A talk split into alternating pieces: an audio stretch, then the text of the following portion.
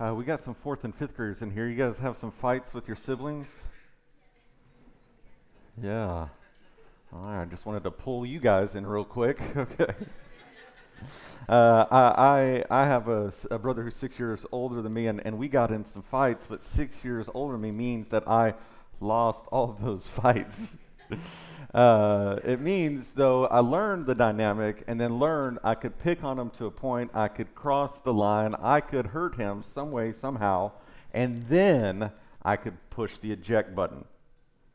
Uh, kids, I'm not telling you this is a good thing. This is what I did. My eject button was, Mom, Mom, Mom. That's what it was. So I'd rat till my brother, then run to her screaming, like, Chris is trying to get me. She's like, Chris. And I'm like, yeah, Chris. That's what you get. You're six years old, man. Uh, but we, we, we had uh, a lot of fights. Uh, I love my brother. We're very different. I love uh, my brother. But, but this text makes us think about brotherly fights. Makes us think how we're going to fight with one another. How you're going to fight, not, not, not just sticking with your siblings, how are you going to stick with fellow brothers and sisters in Christ? How are you going to deal with one another? How are you going to confront one another? How are you going to continue to live with one another, aka endure with one another? And so we got a lot in this story, almost all of chapter 8. Let's get straight to it. Judges 8, if you don't have a Bible, please grab one, open it up. I want you to see see this. Judges 8. The men of Ephraim said to him, Why, to Gideon, why have you done this to us, not calling us when you went to fight against the Midianites? And they argued with him violently. So he said to them, What have I done now compared to you? Is not the gleaning of Ephraim better than the grape harvest of Abiezer? God handed over to you Oreb and Zeeb the two princes of Midian. What was I able to do compared to you? When he said this, their anger against him subsided. Now, if you haven't been with us, we just typically pick up a book of the Bible and walk through it. We're in Judges. Quick recap of the story of Judges. The story of Judges is, is in the time after Moses and Joshua, but before the first king in Israel, Saul. And God commands them to, to clear out and inhabit the land that he promised them but they disobey and get in a cycle of worshiping other gods, getting punished by God by oppression from other countries, and then God, them crying out, and God sending a deliverer, a judge, a rescuer. And that's the cycle. And we're caught up in the cycle now a few times in, and this is Gideon's cycle. Gideon was called during the Midianite oppressive reign. And when we found him a few chapters ago, he's cowering in a wine press threshing wheat with no wind. And the angel of the Lord tells him, The Lord is with you, Gideon, valiant warrior. And then God makes him a valiant warrior. What God speaks, God does, and he makes them valiant warrior. And then God whittles down this 30,000 army to 300 people to, to show them who saves them. Then he called the Ephraimites to help as these commanders were running away. They caught them. But now the Ephraimites confront Gideon because, like, why didn't you call us at the beginning? What, where, where were we? And that uh, it's funny because you've got the people that walked away afraid at the beginning, right? When God said, "If you're scared, go home," and they're like, "That's us. We're out." And now you got these people that are like, "Why didn't you call us?" So some people just in this mission of following Jesus together some of us are like, why didn't you call us? And some of us are like, why did you call us? You called me too late into this, or you called me too early. Gideon, though, he sounds like he's running for office, right? He's, he's very smooth, very smooth, this Gideon. He minimizes his own role, he flatters them on their grapes. You catch that? What he's saying is the gleanings. What he's saying is the leftovers of our the leftovers of your grapes are better than a full harvest of our grapes. What's the comparison here, buddy? Like the, the gleanings, the leftovers that people pick up of your grapes is, is it's, it's the best. It's, it's, it's 1926 Merlot, and, and, and we're serving 7 Eleven kangaroo bottle, whatever that is. He acknowledges God, has given him the real trophies. I don't know what it is. I don't drink it. You guys do. I'm drinking of the gleanings of the good stuff. He acknowledges God has given them the real trophies, Oreb and Zeeb. He minimizes his role again at the end, kind of doubling down with more intensity. He's very smooth. And he seems humble, right? He seems humble, how he portrays it. He's like, no, no, you guys, not me. You guys, not me. But a big color on this story is that Ephraim, if you don't know, the original readers would have known. Ephraim is strong. Militarily and economically, they're strong. And why would I say that? Well, because his interactions here are very different than the people that are not stronger than him later. So it seems humble, but what is really what happening with, with Gideon? But he does subside their anger. He does relax their resentment. How? Well, the, the wisdom of God. Proverbs 15:1 says, "A gentle answer turns away anger." That's wisdom from God. A gentle answer. They come at him violently. Like that that's why the narrator puts it that because you're not sure of how they're asking it. How are they asking it? Why didn't you confront us, buddy? Are they asking it nicely? No. Violently. They're in his face. Why? A gentle answer turns away anger, but a harsh word stirs up wrath. Just put that in your pocket for tomorrow. But but strangely, Gideon doesn't respond with what? What I think he should be. Doesn't make any like he just appeals to them and, and the dynamic between them, and they're better. He doesn't say anything about what God told him. Why not? And in this, he, he uses the word Elohim instead of Yahweh. Why? Why use the more general term for God and not the covenantal name of God here? And he doesn't, he doesn't explain he's been enveloped with the Spirit of God. He doesn't explain God's desire to win the battle with the least human, the least humans possible, it seems, right? He's like, how many can it still look like you're an actual army, but you know I win? 300, that's about the number. And we can't answer these questions, but wa- raising them are helpful. Why? Because the story unfolds. And Gideon is going to transform again. He, he went from a fearful baby of the family into a valiant warrior with God with him. But now he's going to go from this valiant warrior to taking the next role into his own hands. Verse 4 Gideon and 300 men came to the Jordan and crossed it. They were exhausted, but still in pursuit. He said to the men of Succoth, Please give some loaves of bread to the troops under my command, because they are exhausted. For I am pursuing Zebah and Zalmunna, the kings of Midian.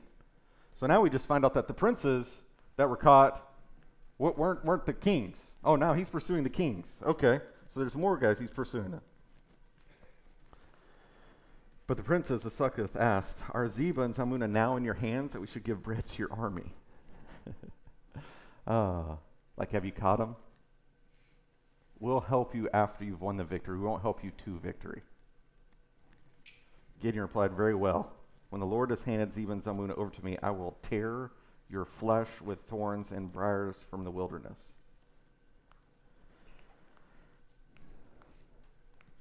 He went from there to Peniel and asked the same thing from them. They answered just as other men. He told them, When I return safely, I will tear down this tower. And so I was thinking about this that the headline of this scene would be The loaf of barley can't get any bread.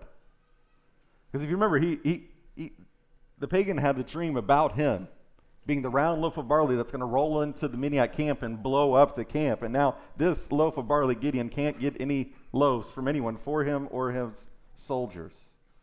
And he's angry about it. He's hungry and angry. Kids, you guys know what that's like? Yeah, wow, I didn't even finish the question.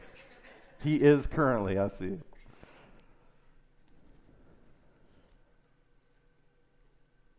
So he threatens to whip the elders of Succoth, and he threatens to tear, tear down the refuge of Peniel. Verse 10 Now Zebah and Zalmunna were in Karkor, and with them were an army about 15,000 men.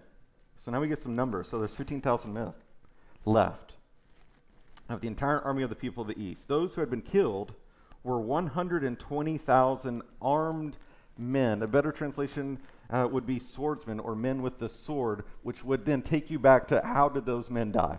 Do you remember? The Lord caused the panic and they pulled out a sword and killed themselves, killed one another in the camp in the darkness. Gideon traveled on the caravan route east of Nobah and Jogbehah and attacked their army while the army felt secure. Zebah and Zalmunna fled and he pursued them. He captured these two kings of Midian and routed the entire army.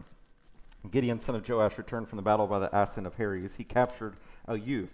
All right, so sneakily he went through this kind of back road, right, the trade routes, wins army. Now he's traveling back, captures a youth from the men of Succoth. He interrogates him. The youth wrote down for him the names of the 77 leaders and elders of Succoth. So he does a little prep work. This was no empty threat. He's, he's ready to fully execute it. He goes back and finds out who are those elders that I said I was going to whip with thorns. Then he went to the men of Succoth and said, Here are Zebah and Zalmunna. I brought them now. They're in my hand. He taunted me about them, saying, Are Zebah and Zalmunna now in your power that we should give bread to your exhausted men? So he took the elders of the city, and he took some thorns and briars from the wilderness, and he disciplined the men of Succoth with them. Some of your translations say uh, uh, he taught them a lesson, right? uh, that's a euphemism, kids. You guys ever been taught a lesson? I got taught a lot when I was a kid. Uh, they, that literally means threshed. That's what it means. It literally means to threshed, which is helpful because brings you back to where we met Gideon. He also tore down the Tower of Penuel and killed the men of the city. So it doesn't mean taught him less. It means he threshed them like wheat with switches made of desert thorns and briars. Just like you thresh the wheat, he threshes them. The fearful boy is now an angry man. From beating wheat in a wine press to now beating his elders, or the elders within his nation. Now, the judge who's been called by God is treating fellow Israelites like Canaanites, like the enemy. Meaning, in this story, the one sent to deliver them ends up delivering them to death. He's a general out of control, not bound by the law, not bound by civility, not bound by national loyalty not, not even bound by strength like the strength of the Ephraimites. And if that's what you desire for freedom, if that's what you mean by freedom, if that's what you think the New Testament speaks of freedom, then you have a problem. Because when you're not bound by anything, means your desires, your plans, your emotions become your God. Which means you bind yourself with yourself. You can say you're free, but you've bound yourself by yourself. Galatians says, no, freedom is this. You're free not to use it on your self interest, on your own desires, not to serve yourself, but to serve others in love. That's the paradox of Jesus. that I'm bound by Jesus, so I'm the freest. Did you hear me? That's the paradox of Jesus, that when you're bound to Jesus, you're actually the freest. The idea that you're the freest when you're not bound to anything is insane. No, I'm bound by Jesus, so I'm free. Free to live, free to enjoy, free to love others, free to see God, free not to serve myself, but to serve others, to serve Him, and to live with radiant joy. But not for Gideon he takes this freedom and he moves from being motivated by God to now being motivated by vengeance and anger and being disrespected. So in this story, when when God gives you favor, when God gives you strength, when God gives you influence, how will you use it for others? Will you twist your favor to manipulate them? Will you use your strength to force them? Will you use your influence to get what you want? Or because you're free in Christ, so you can serve others, will you use your favor to bless others? Use your strength to protect and build up others. Use your influence to point others to Jesus.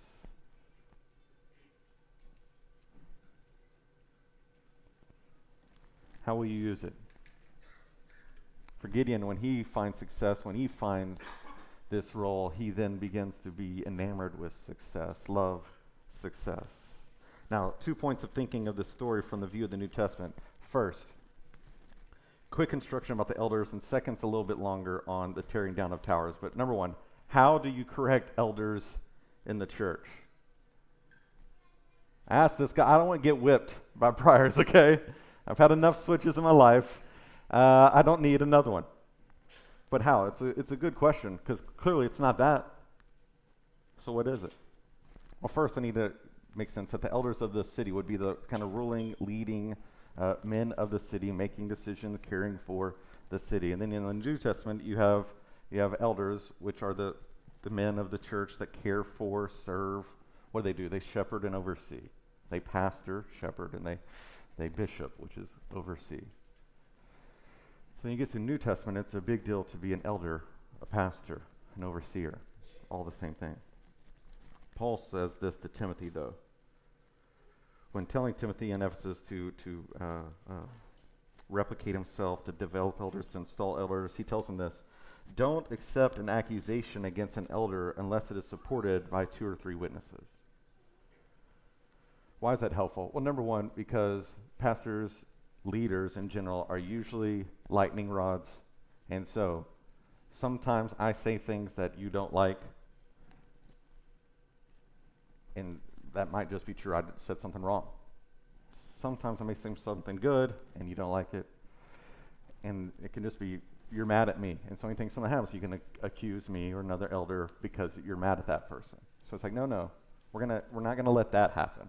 We're not just gonna let wild accusation be thrown to dismiss leaders, or not guess our culture, cancel them immediately, right? But here you go, other elders in the room, Rick and Le- Lucas. Publicly rebuke those who sin. I had I had more of a I had more of a somber moan, uh, mood in mind, uh, tone in my mind, but but yeah. Uh, if we publicly rebuke Pastor Rick, someone might be laughing. Uh, public rebuke those who sin.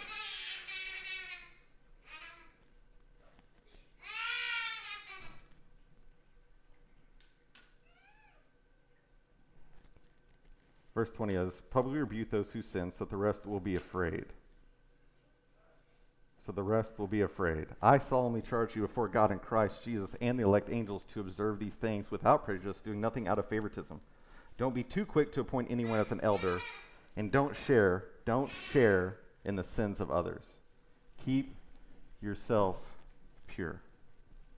So that's number one. How do you correct elders, right? That's very helpful. But clear, direct instruction. Number two, I'm fired up. Which tower can I tear down? Is that up there? All right. I'm going to come back. I thought that was funny. Uh, let me say it again because we're not here. Here we go. If I, am fired up, which tower can I tear down? Right? Kind of like that James and John, sons of Zebedee. You're like, hey, I read Elijah and fire. Jesus, which which uh, which uh, city you want us to uh, burn, pull fire down from and burn? Hmm? It's kind of same idea. Well, here you go. 2 Corinthians 10 says this. Since the New Testament tells us, hey, your, your, your enemies aren't flesh and blood. Your enemies aren't humans. So things, that, that's it. Can't think of this like that. The weapons of our warfare are not of the flesh.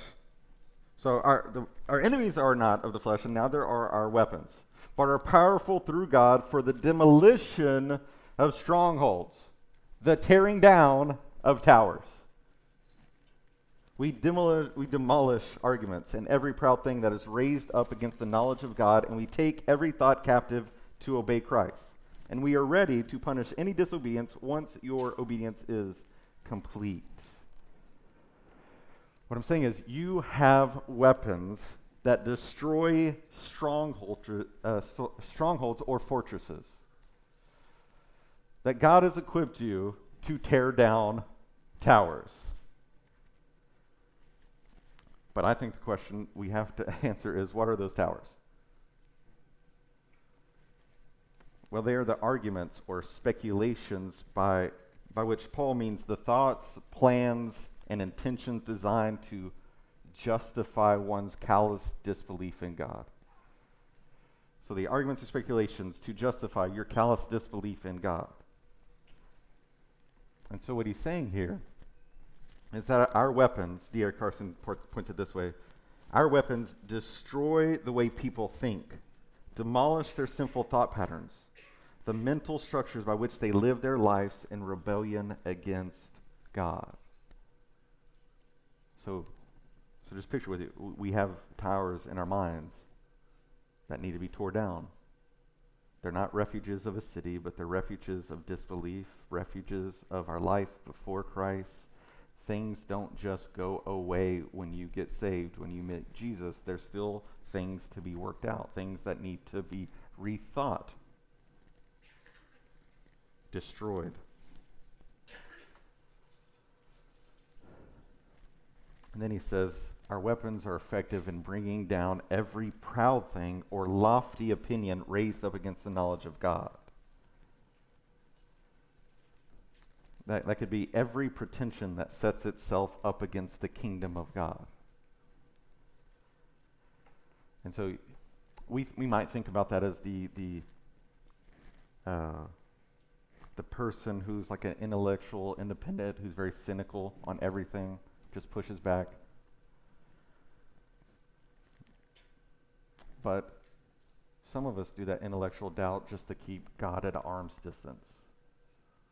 We want to keep asking these questions about God and want Him to answer our questions so really we can keep Him away from us, away from really invading our space, our life, our heart.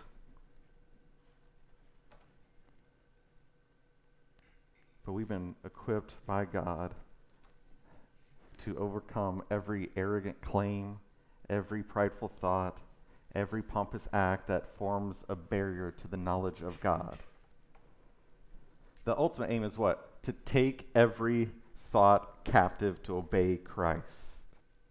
D.A. Carson again, he says the picture is of a military expedition into enemy territory an expedition so effective that every plan of the enemy is thwarted, every scheme foiled, every counter offensive beaten.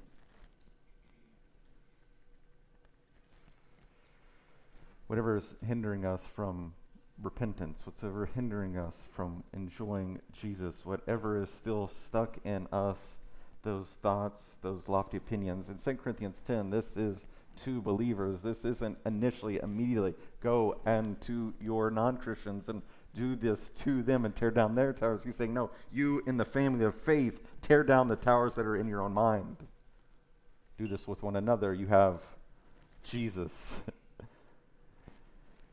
we have his spirit. We have his truth. We have his people. That are the weapons we have been given to tear down every speculation, everything that justifies callous disbelief in God.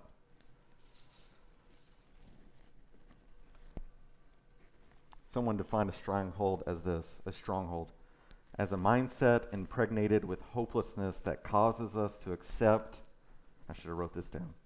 Say it again. A mindset impregnated with hopelessness that causes us to accept as unchangeable something we know is contrary to God's will. So it's those things, those negative patterns of thought that cripple our ability to obey God and, and therefore breed feelings of guilt and despair. One author says the critical thrust of the passage, passage is against Christological heresy, meaning any, anything in your mind, any tower in your mind that wars against Jesus being fully God and fully man, and all of the implications of that in your life and heart, tear it down. Aggressively. violently, not angrily, but you hear me? Aggressively, with force. It's not something to play around with. This is an enemy tower in your mind trying to take residence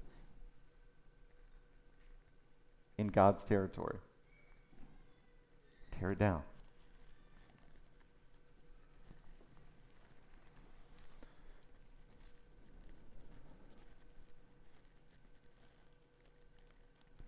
All right, let's go to verse 18.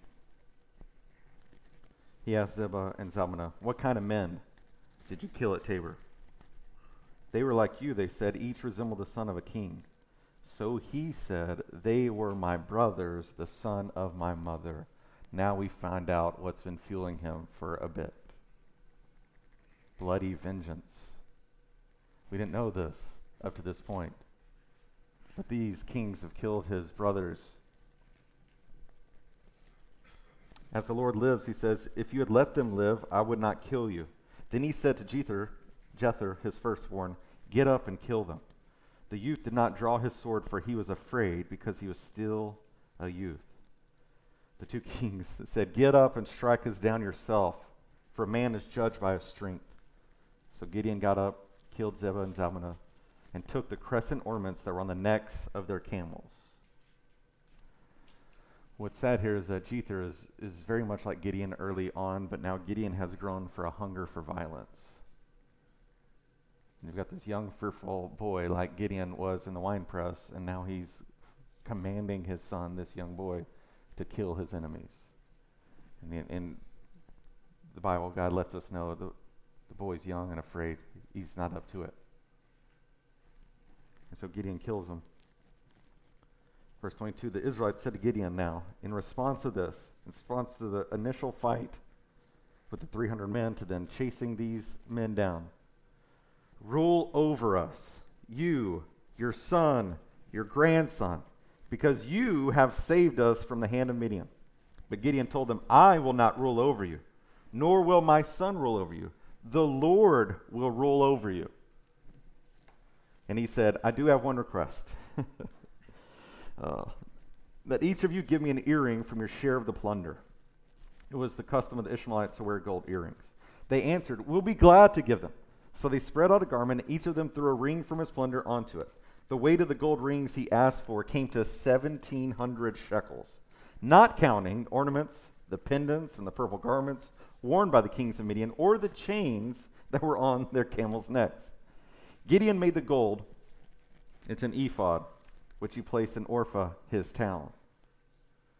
All Israel prostituted themselves by worshiping it there and it became a snare to Gideon and his family.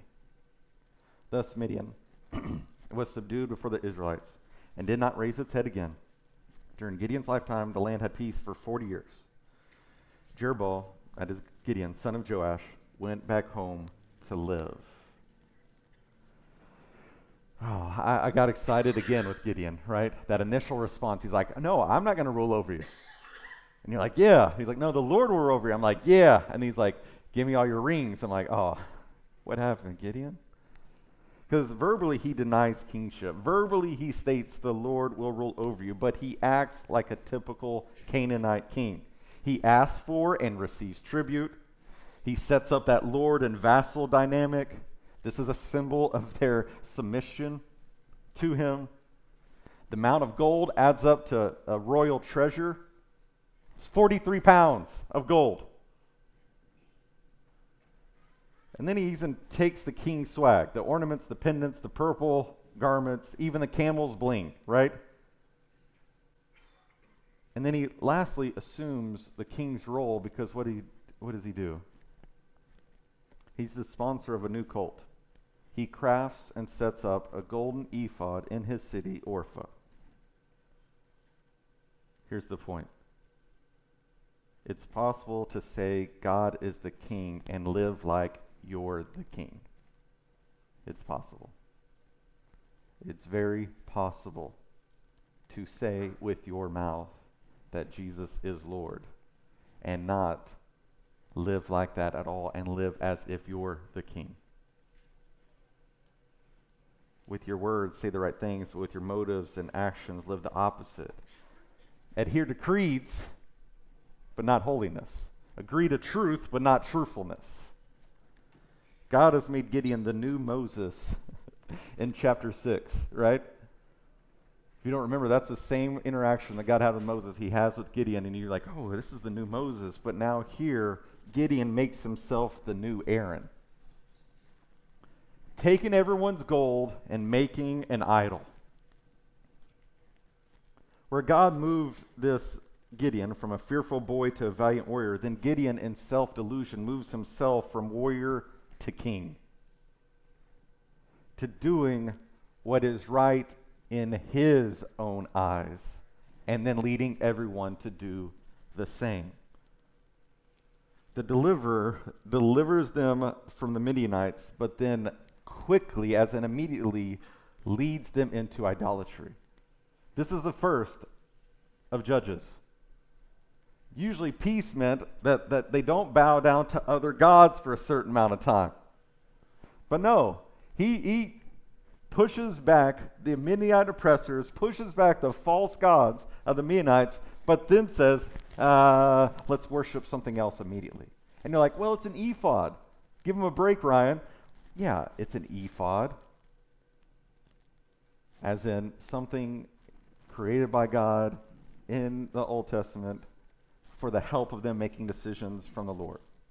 We don't know exactly what it looked like, but it, it would help them with yes, no decisions, direction of what, what is the Lord directing them for. But you know, just like the calf, you know, just like the golden cow, you know that it's not just the not worshiping God. It's got to be worshiping God and God alone on His terms.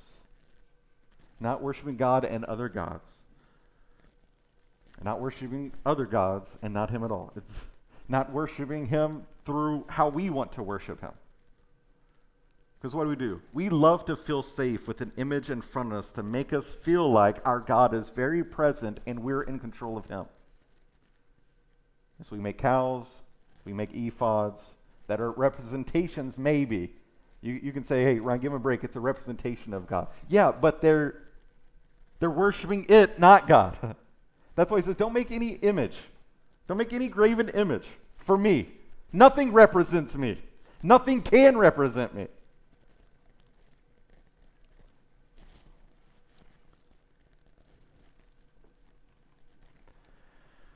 Deuteronomy 17 lays this out. Before Gideon ever comes on the scene, God had a plan and made provision for a king. In Deuteronomy 17, God has rules, and this is what he says When you enter the land the Lord your God has given you, take possession of it, live in it, and say, I will set a king over me like all the nations around me. You are to appoint over you the king the Lord your God chooses. Appoint a king from your brothers you're not to set a foreigner over you, or one who is not of your people. However, he must not acquire many horses for himself, or send the people back to Egypt to acquire many horses. For the Lord has told you, you are never to go back that way again. He must not acquire many wives for himself, so that his heart won't go astray.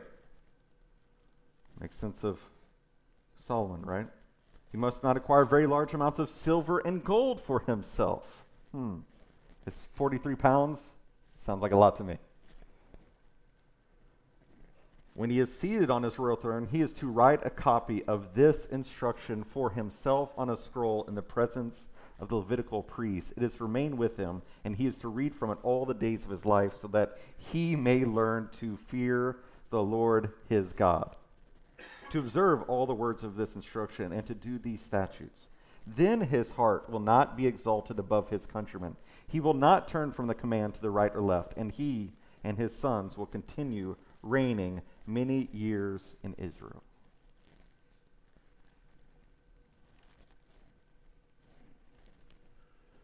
So rather than submitting to God's rules for a king, Gideon takes it into his own hand, acts like a king.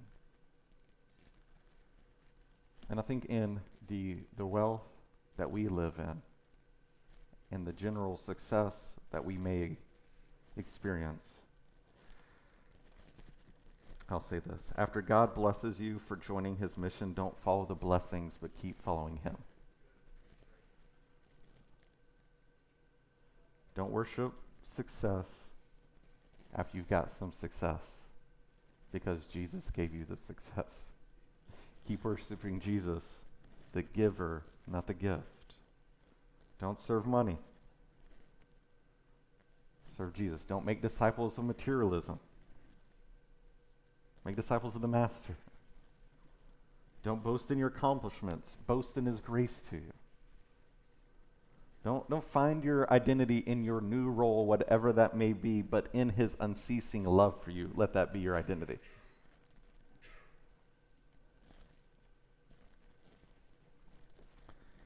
And while I read Deuteronomy 17 and feel the grief with looking at Gideon, I then turn quickly and think, huh, what is Gideon supposed to do for me? What is the Spirit trying to do with Gideon me? Is to point me again to I need a leader. But I can't have a merely human leader.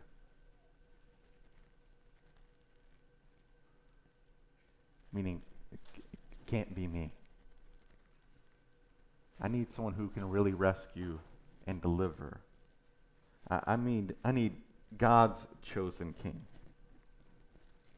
Gideon sets me up to just long and yearn for a real, righteous, loving, gracious, protecting king. And then Jesus shows up, has every right to demand service as a king, but doesn't come to serve, but to, be, to not, not to be served, but to serve, and to give his life as a ransom for many. He didn't pass the buck to someone else. He didn't look to Jether. He defeated our enemies through death and resurrection. He ransomed us from our love of blessings and success. He rescued us from the despair and hopelessness and self loathing over our failures. He used his power not to whip the Roman occupation, but used his power to endure whips by Roman occupation. He used his power not to tear down towers and to de- destroy people's refuges, but he tore down the veil into two parts so that the Lord God would be your refuge. Opening us to the dam opening us to God, blowing up the dam to God so that we actually have a straight way to the Father. So, this Gideon, meaning Jesus, is a true contender. Jerubbaal means against Baal, contending against, and Jesus, the one who contends against all of our enemies and wins and says, Come one, come all. Don't, don't worship some gold formed into an image, but worship the image of God Jesus. Not a representation, but God Himself.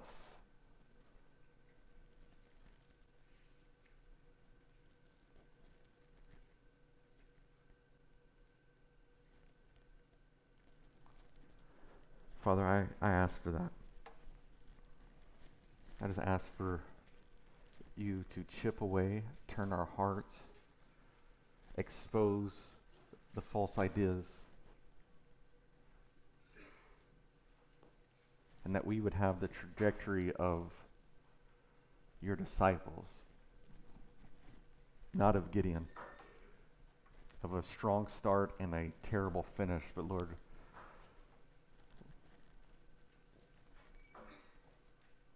would we grow more humble, more loving,